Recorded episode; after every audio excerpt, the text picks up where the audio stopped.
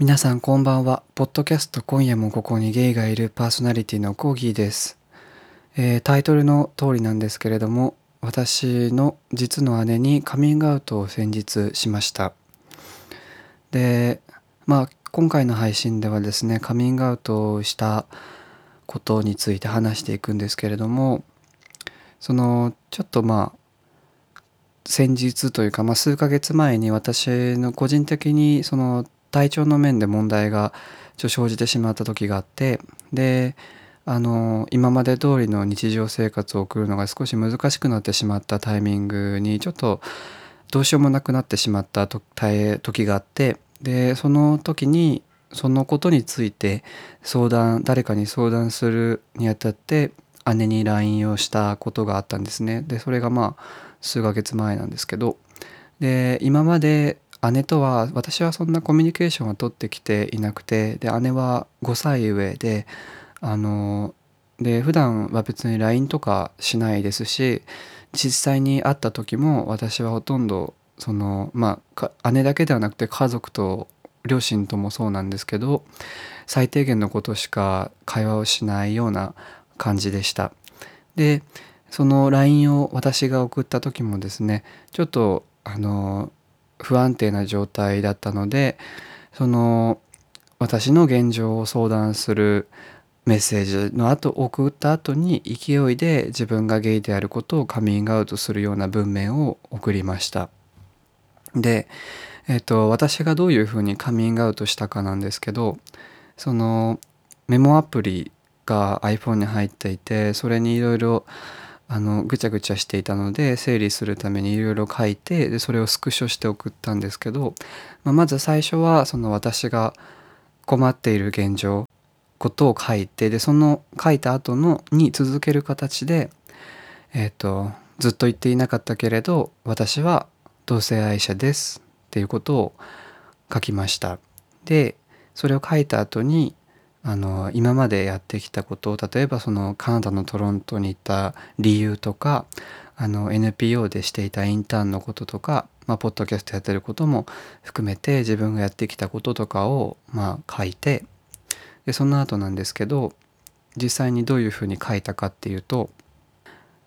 そういう活動の中で知り合った人とかリスナーさんたちに励ましてもらったり共感してもらったり褒めてもらったりして持ち直して何とかやっていこうとすごく思えてきていて昔からの閉じこもっていた名残で自暴自棄になったり人にうまく心が開けなくてパートナーとか恋愛とかはないんだけれども最近はそういう自分の人と距離を取る癖とか閉じこもる癖を知って改善しようとやってみたりいろいろしているんだけれどもとにかくよく分からずに今まで壁を作ってて今までごめんなさい。これからもきっと迷惑をかける結果になってしまうこともたくさんあるだろうしフラフラしてしまうかもしれない。23歳にもなったのに自分のこともちゃんとできないようになっちゃっている状態だけれどもこれから変わるから変わりたいと思っているから今まで騙して隠してきたこととかも少しずつちゃんと自己を開示するよう頑張るからごめん。というふうに書いて送りました。で、まあ、自分がその同性愛者であることをカミングアウトしたことに関して姉がどういうふうに返事をしてくれたかっていうのをちょっとあの話したいなと思っていてでこれはあの姉にも許可を取ったので紹介していいよというふうにいただいてるんですけどえっ、とこういうふうに返事が返ってきました。私はコーギーのジェンダーとセクシュアリティについて男で異性愛者だと思ったことはないよ。そもそも生き物にとってグラデーションのあるものだと思っている。個人のスタンスとしてはジェンダーとセクシュアリティを理由に何かを阻害することは不自然でそういうことを言う人に言う人にノーって言いたくてレインボープライドの企業ブースにも出る予定だったよ。中止になっちゃったけど。コーギーのことに話を戻すとそのことが理由の一つで家族に対する振る舞いがああいう感じになっているって思っていたよ。だから驚きはなくて3年前くらいからいつか聞きたいと思いつつすごくパーソナルな部分だから本人が話してくれるなら聞きたいと思っていたから今日話してくれてコミュニケーション取ってくれて嬉しい。ずっと寂しかったから私も不用意な発言で傷つけたかもしれないしお父さんやお母さんがコーギーが傷つけることを言っていることに怒れなくてごめんね。事故を開示するように頑張るって書いてくれて嬉しいし今日この LINE で超頑張ってくれてるなと感じた。でもいつでも無理はしないでね。あとはコーギーの何かが誰かに迷惑をかけてるって思わないでね。多分コーギーは私に迷惑かけられた思い出がいっぱいあると思うけれど私は一個もない。辛くて泣いていた時にコーギー辛くて泣いていた時にコーギーが心を開いて楽になれる存在じゃなくてごめんねって思うしコーギーが思春期で悩んでた時に能天気に自分の恋愛話をして辛い思いをさせてたらごめんね。まとめるとコーギーが同性愛者だと話してくれてなんとなくそう感じていたから驚きはなく今まで秘密にしていたことを打ち明けてくれて嬉しいと感じた。そして変わらず人として好きだし知れたからこれからは助けになりたい。と私のカミングアウトに対して返事を送ってくれました。でその後その私が相談していた診断された症状のこととか処方された薬のこととかあの仕事の休業申請のことなどとかそういう事務的なことを調べてあの送ってくれたりしました。でそのあとはなんか食べ物を送ってくれたりもしました。で今はたまに連絡をあの LINE で取っている状態ですね。でえっ、ー、とカミングアウトしたことしてした後に思うことなんですけどその自分が姉にカミングアウトしてよかったと手放して言えるわけではないと思っています。その楽になったとか受け入れてもらったとかあの安心できる言葉が返事として返ってきたっていう思える一方でその私の見えないところでカミングアウトされた側が抱えなければいけなくなったものそういうものにこらえたりしなきゃいけないかもしれない。そのカミングアウトされた直後は何にも異常はなくても時間が経ってから後から何かこう不都合が出てくるかもしれない。感情面でやるせないものが発生するかもしれない。でどれだけ親しかろうと血縁関係であろうとまあ他者の考えてることを分かるのは無理な話ですし。で今回の私のカミングアウトはまあ半ば勢いで伝えてしまったものではあるので交通事故みたいなものとあんまり変わりないように思いますたまたまその大怪我はさせなかったし今のところは何ともなさそうだけれどもしかしたら見えないところで小さなダメージを与えてるかもしれない。であの伝えたいのはそのまとまらないんですけどこの配信はカミングアウトってこういうふうに素晴らしいものだよとかそういうものでもなくてそのかといってカミングアウトしない方がいいするとしたら相手の負担も考えてやるべきだとかそういうことを言うものでもなくてただ単に私はこうしたそうしたらこういうことが起きたというのをまあ一つの例としてあのネットの海に配信するような配信だということは言いたいですね。なのでそのカミングアウトをしたことに関して、まあ、どういうふうに捉えていただいても全然私は構わないです。ただあの時の私にとってカミングアウトしてなかったらっていうことを考えると少し怖くなってしまうしあの時の私にとってそれは必要な行為だったなと思います。で自分がカミングアウトしたおかげでまあ相手への負担は考慮に入れないとするならば今すごくそういった面ではすごく楽になっているのではい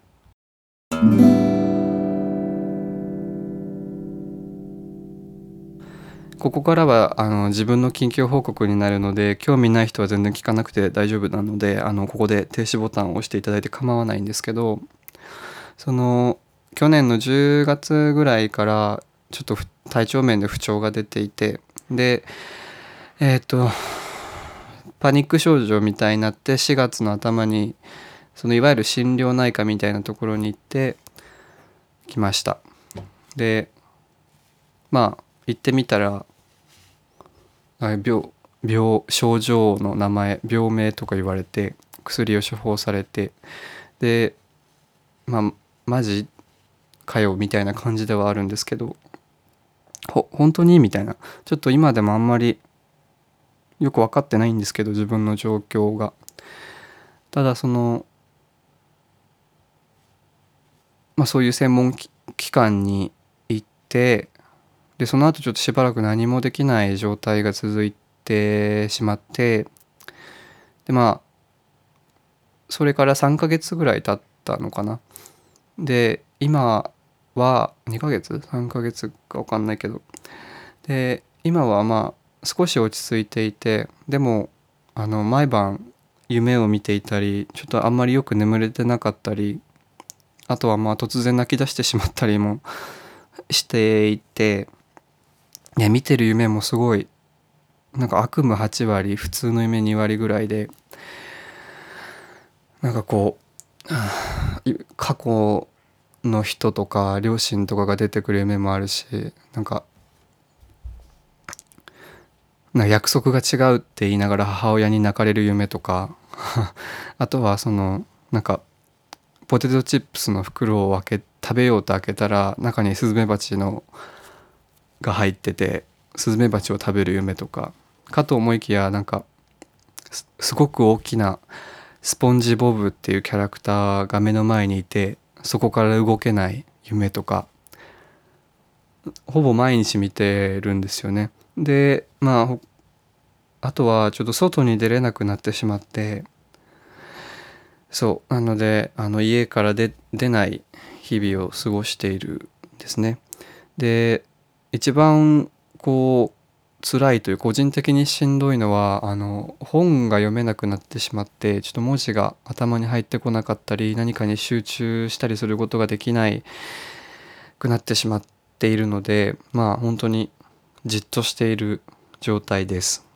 でまあ食べ物とかはね備蓄はしてたしのでそれを食べたりあのできる時は洗濯したりラジオを聴いたりしているような日々を過ごしています。でまあなんなんていうかその良くないことだと思っているし、まあ、どうせしないんですけどなんかもういいんじゃないかって思ってしまうこともうたくさんだって思ってしまうのが止められない時があってまあそういうのは前からあったんですけどちょっとなんか高校生ぐらいの時からたまにあったんですけどなんかこう何かのタイミングでパンクしてしまったような感じですね。で今はそのぺちゃんこのタイヤのままって感じです。なんかこうまあずっとそうなんですけどどこに行ったらいいのかわからないとかどうしたらいいかわからないまままあ適度に笑って適度に泣いて物を買ってたまにセックスして仕事して休んでまた人と会って本読んだり映画見たりしてっていうのがすごくこう途方もない作業みたいに感じられてそういうのあとどれくらい続けたらこうそういうふうにあとどれくらい過ごせたら OK なのかなみたいな。そういう OK って誰かに言ってもらえるのはいつなんだろうとかこう上がりはいつなんだろうみたいなことを考えてしまういがちになっている状態ですね。で、まあ、そういうことを取り乱して姉と LINE で連絡を取ってる時にそういうことを言ってしまったりするようなこともあったんですけどカミングアウトした後に。でまあでも姉のいいところはなんかこう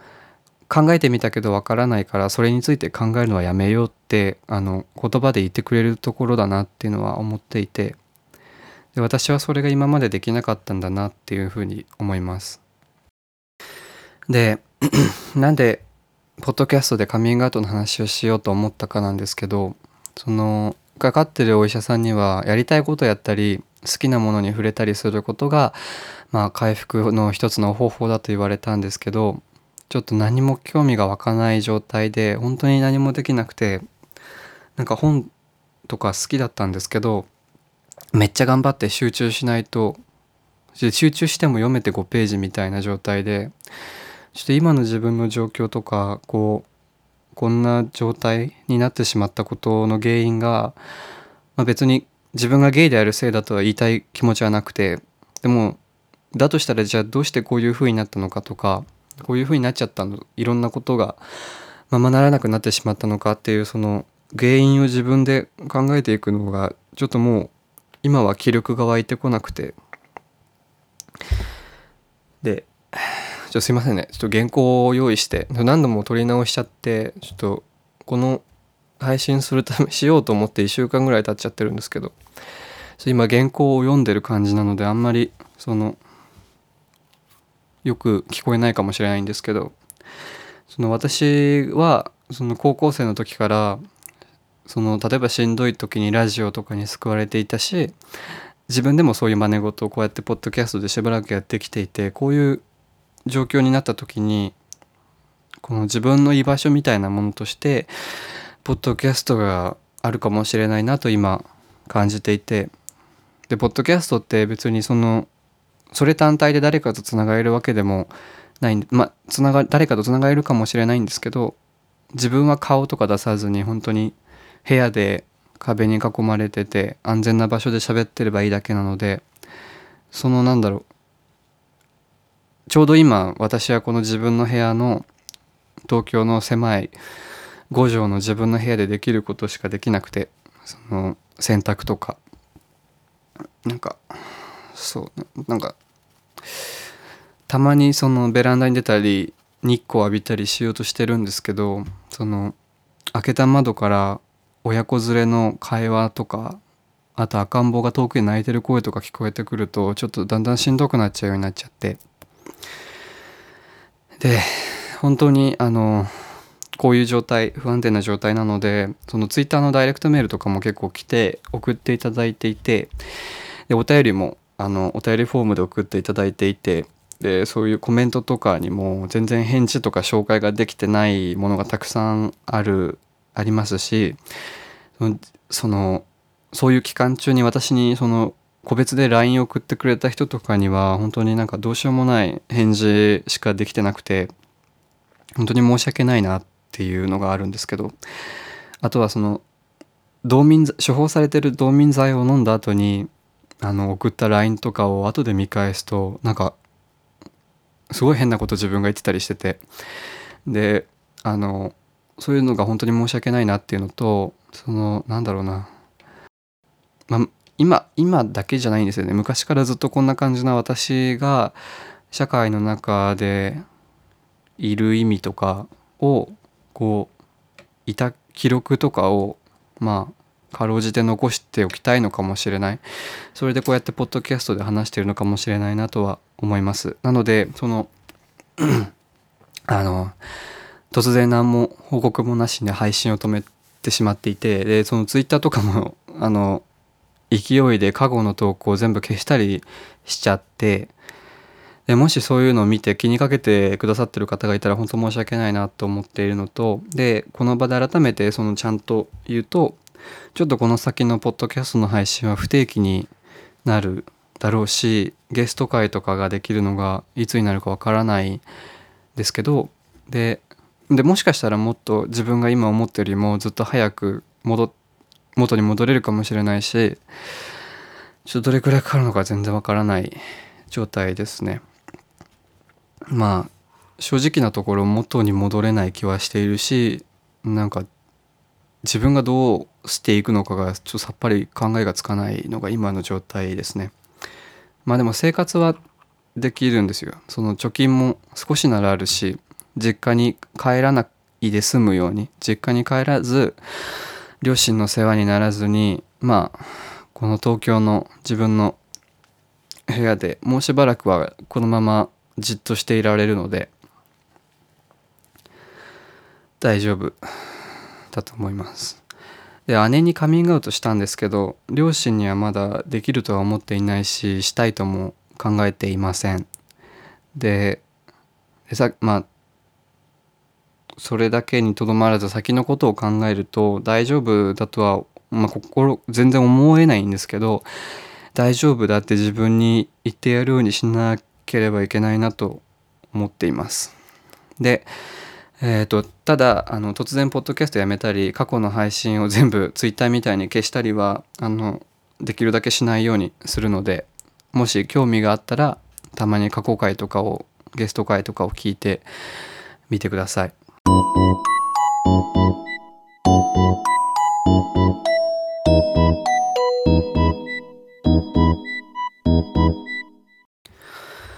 で、えっ、と、ちょっと今から話すことは、すごくこう、なんだろう、若者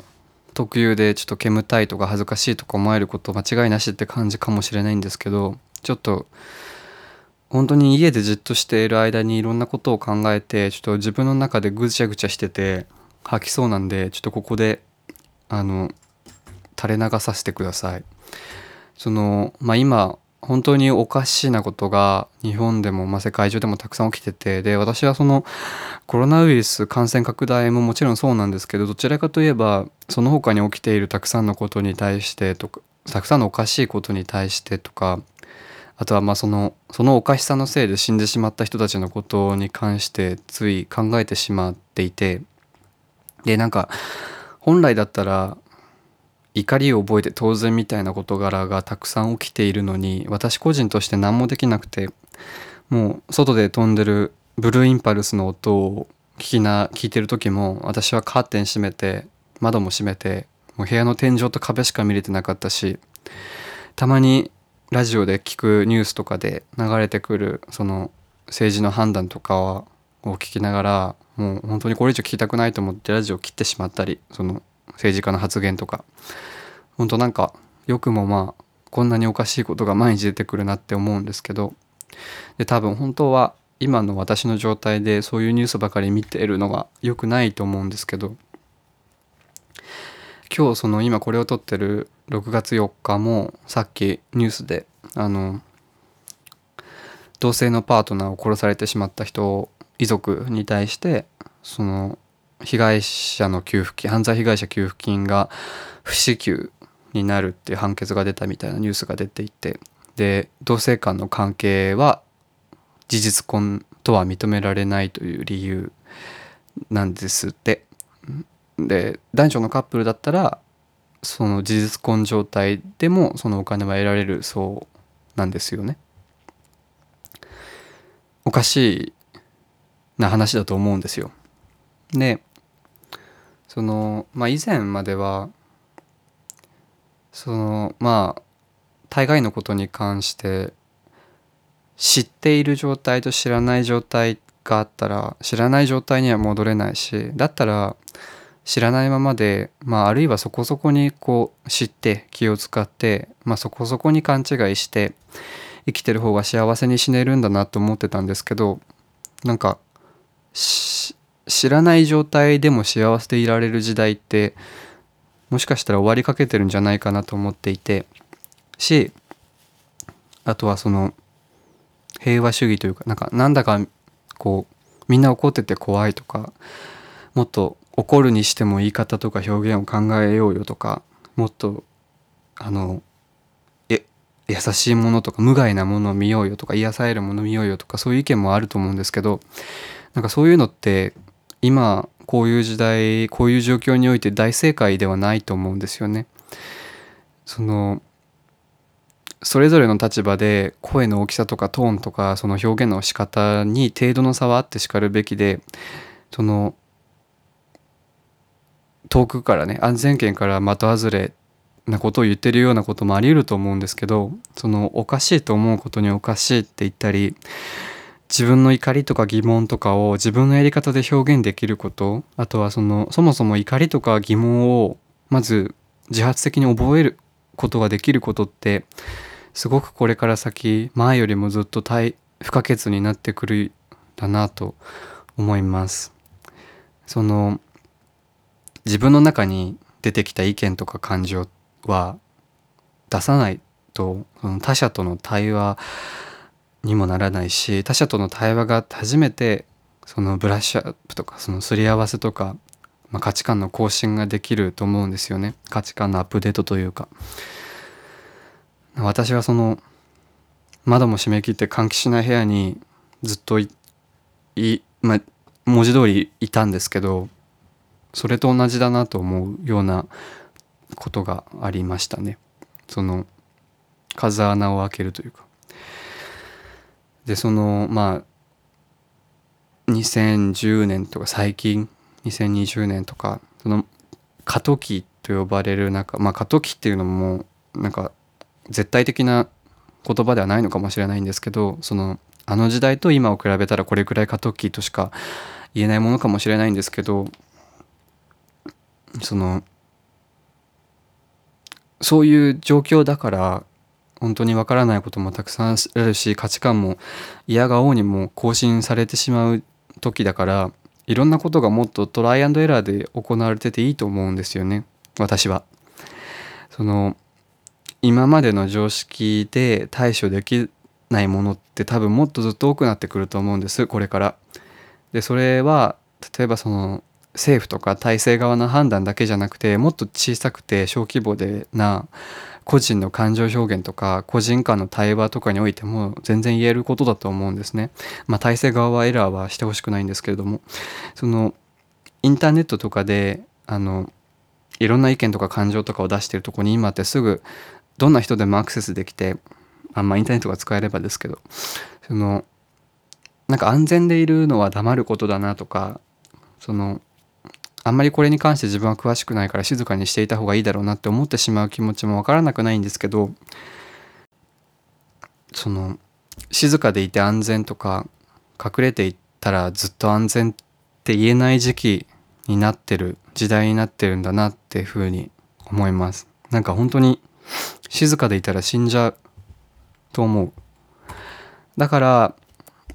その声に出してみるとか表現してみるっていうのを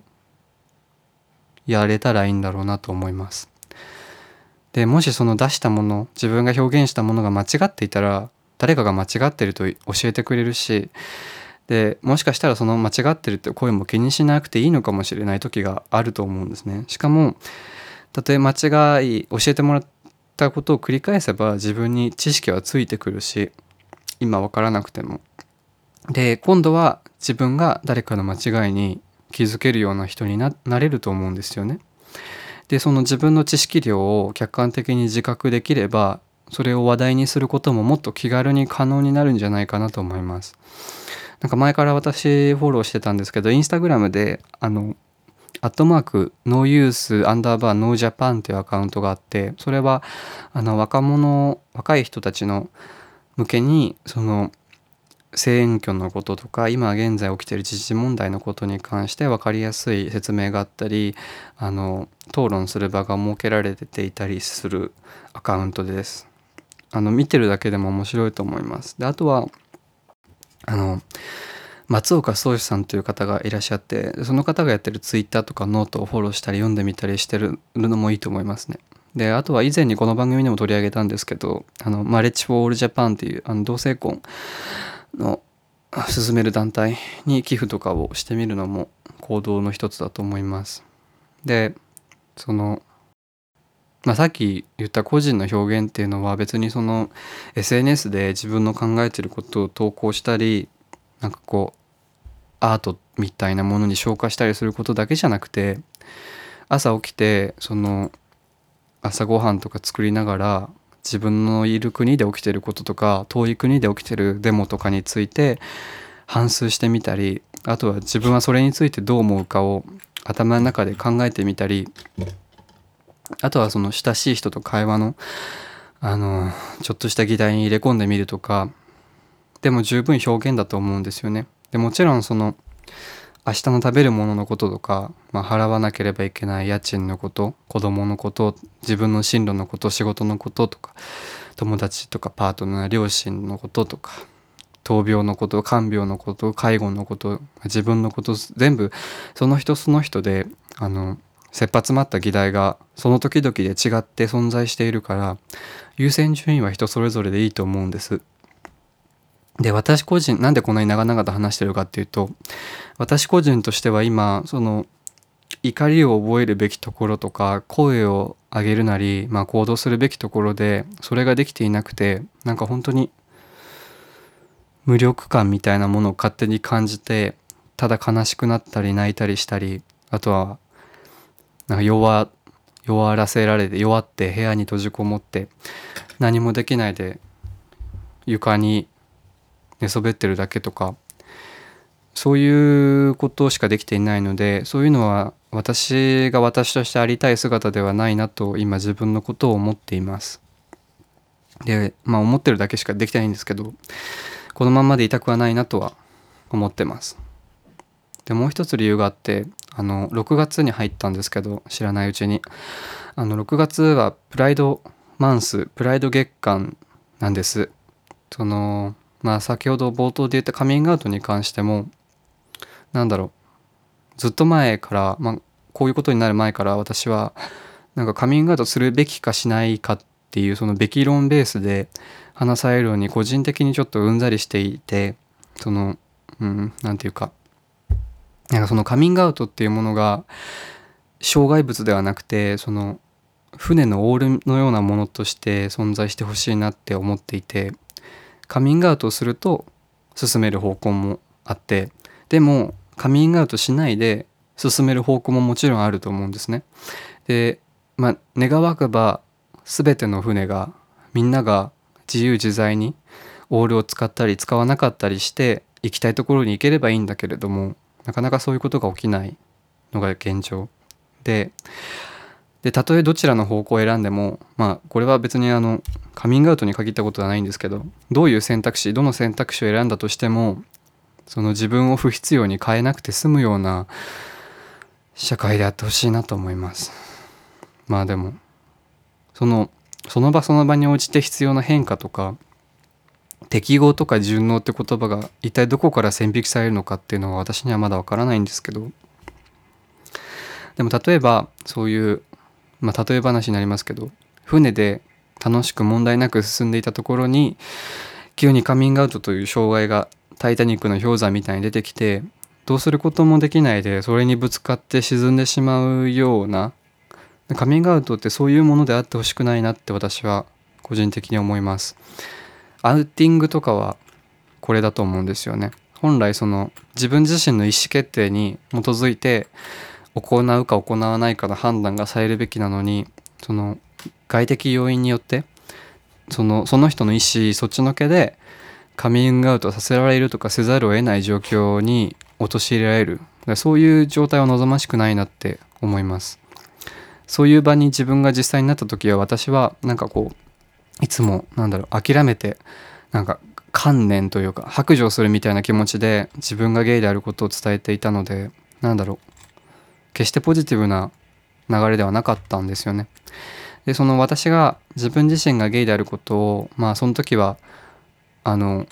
消化しきれてない部分もあったから余計にそういうふうに感じていたんだと思うんですけどもっと若い世代は余計にそう思ってしまうんじゃないかなと思います。でその自分で選び取ったものではないもの例えばそのセクシャリティに関わらずハーフであること、まあ、出自とかあとは肌の色とか今言われてますけどあのあとはその発達段階すごい小さい頃における環境とかのせいでその少しずつ自分の尊厳というものが損なわれていくこととか自分の人生の選択肢が失われていくことってもうそろそろ減らせる限りは減らされてしかるべきだと思います。ちょ他人事のようになってしまったんですけど減らしていくべきだと思います。そのその減らしていくにあたって価値観の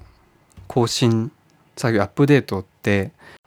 何かを変えることってすごく時間も労力もかかる大変な作業だと思うんですけど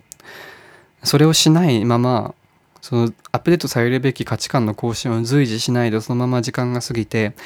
そのまま年齢を重ねていくと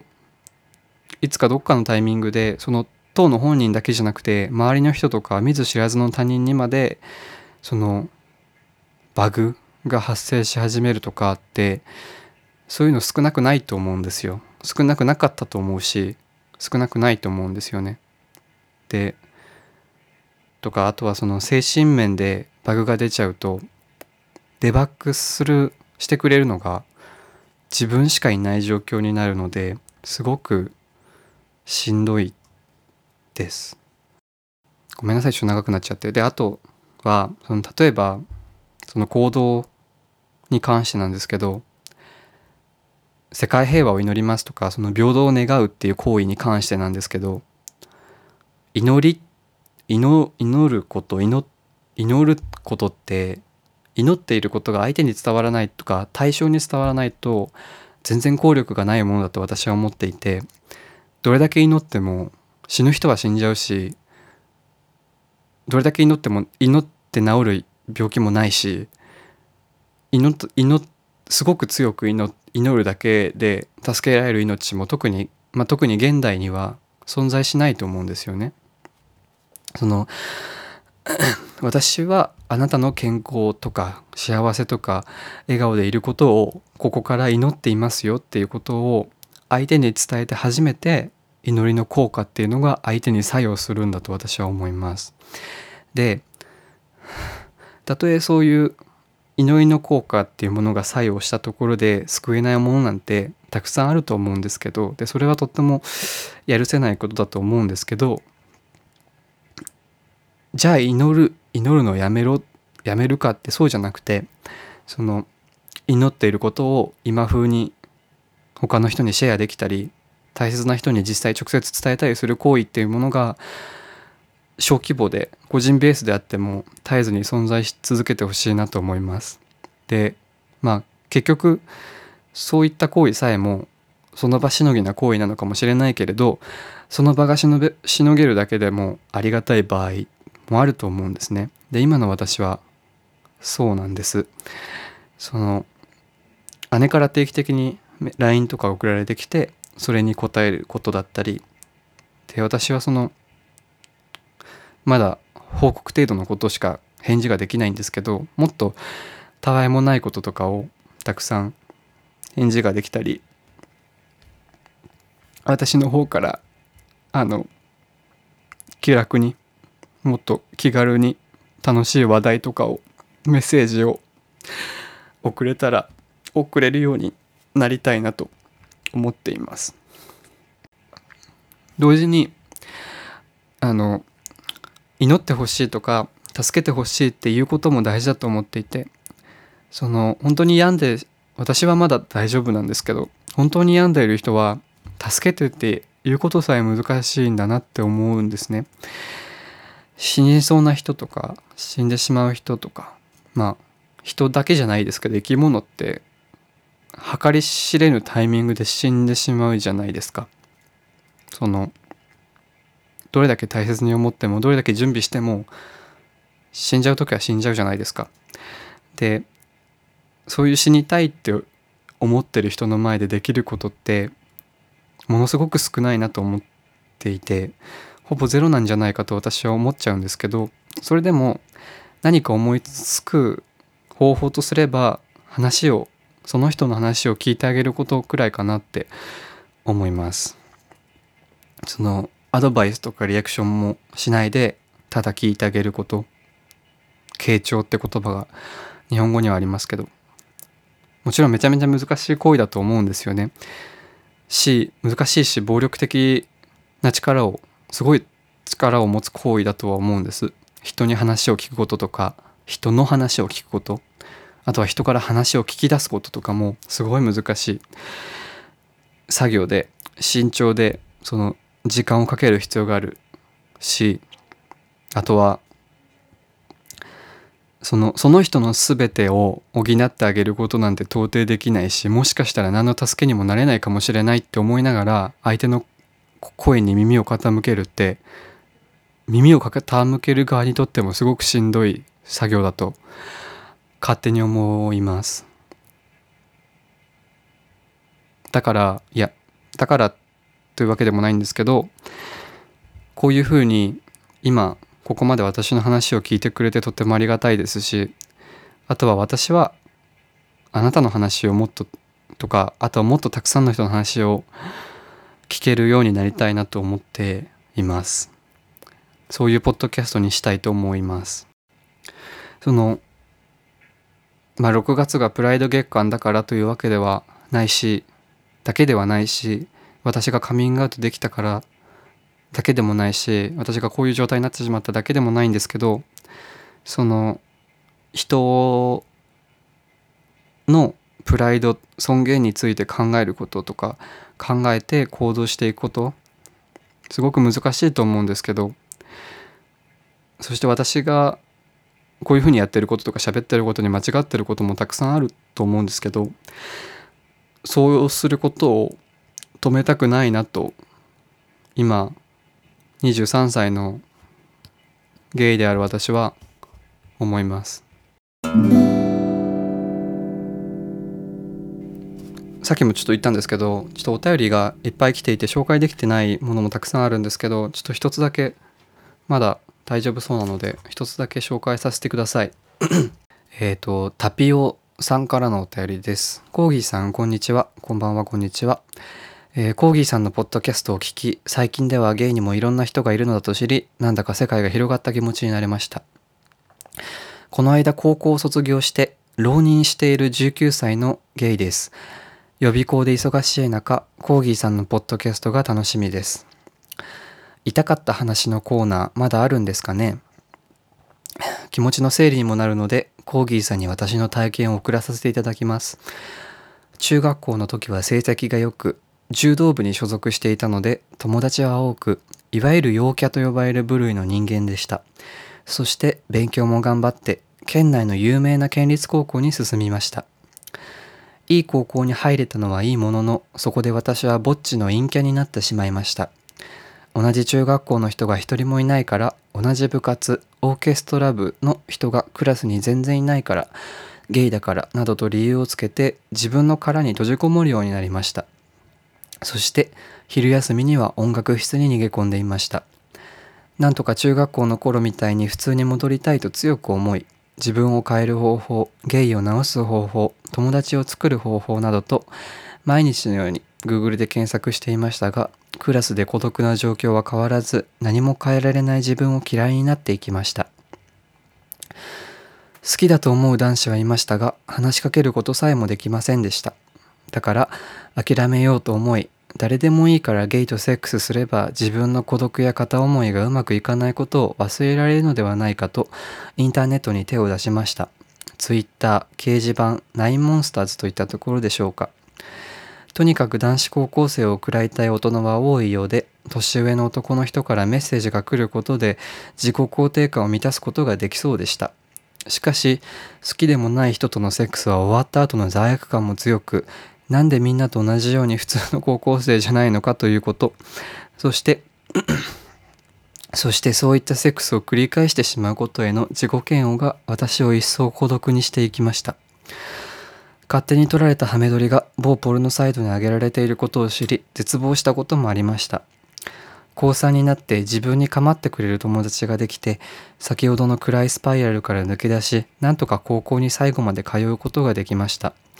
受験直前に進路を変えたので浪人することになりましたがゲイの孤独という冷たい渦の中で必死にもがいていた自分を思い出すとそういった若いゲイの話を聞いてくれる人が一人もいなかったことが苦しかったのかなと思ったりします。実際今までにカミングアウトしたのはオーケストラ部の女子一人だけです。そして今コーギーさんのポッドキャストを聞いてもっとあの時にあの時聞いていればあんなに苦しくなかったのにと感じます。コーギーさんの声がもっと多くの悩める思春期ゲイに伝わりますように。多分失礼いたしました。タピオ。というタピオさんからお便りをいただいております。結構前にいただいてたんですけど返信が遅くなりました。来るものがありました。大変でしたね。お便り送ってくれてありがとう、まあ、私から言えることはちょっとあんまり何もないような気がしていて。まあ、浪人中は心細いこと多いと思うんですけど私の友人で浪人していた人もすごくあの大変そうだったんですけど、まあ、浪人するっていう選択肢を今の日本社会で選べるその周囲の流れとかに惑わされず選べた意志の強さを私は尊敬します。適度に息抜きしながら楽しく笑って過ごしてくれたらいいなと私は思っています。ご飯はちゃんと食べてください。あとはまあ言えることそうだな。なんかそう勉強ばっかしてると本当に辛いので隙間時間とかに、まあ、オーケストラ部って言ってたのであれなんですけど今まで聞いたことのない音楽とかを聴いてみるのはいいんじゃないかなと思います。その浪人中にしている勉強はタピオさんが行きたいところに行くためにしてるものだと思うんですけどその音楽とかそのカルチャーっていうものはあの行きたいところだけじゃなくて想像もしてなかった場所とかあとは人との出会いのきっかけになったりそういうものにつながっているつながらせてくれるものだと思います。なので受験が終わった後とかに知り合った人とのその共通言語に音楽がなるかもしれない、まあ、文化がなるかもしれないし、まあ、何より自分自身にとっての新しい趣味とか娯楽になることってすごくプラスになると思います。で、まあ、今まで聴いてこなかった音楽、まあ、オーケストラばっか聴いてたら全然違う。なんか J−POP とかあとは海外洋楽とかあとボサノバとかなんかスカパラとかなんかよくわかんない。いろんな音楽とかあとは少し毛嫌いしていた音楽とかを聴いてみるのはどうでしょうか。その音楽だったら耳にね流しながら手は別のこと、まあ、勉強とかもできるのでそういうのは音楽のいいところだなと思います。で私もまあ、大学はあの、まあ、周囲の反対を押し切って音楽家に進んだ身ですけどもあの音楽によってできた縁とか音楽に音楽を媒体にして知り合った人とか紹介してもらったバイトとかすごくいっぱいあってあのいろんな人に出会えるきっかけになったので文化とかってそういう役割があるものだなと思います。なのであの自分の聴ける時にいろんな音楽を聴いてみるのはいいんじゃないでしょうかと思います。ごめんねちょっとこんなことしか言えないんですけどであとはもうちょっと明るく朗らかに紹介できたらいいと思うんですけどちょっと私がまた回復したら是非ゲストに出てくださいその時にあの埋め合わせをします、えー、タピオさんお便りありがとうございました。で、その他にも、あの、私の番組に送お便り送ってくださ感想とか、あとはその私の安否を心配するお便りとかを送ってくださってる方も本当にありがとうございます。あの、読んでます。読んでますけど、ちょっとなんて返したらいいかわかんなくて、あの、読んでます。ありがとうございます。はい。で、ちょっとこれを配信したしばらく後も、Twitter とか見れないと思うので、あのもし何かあったらあのメールとかで送ってください。はいという感じで長々と喋ってしまいましたが以上になります。お聴きいただきありがとうございました。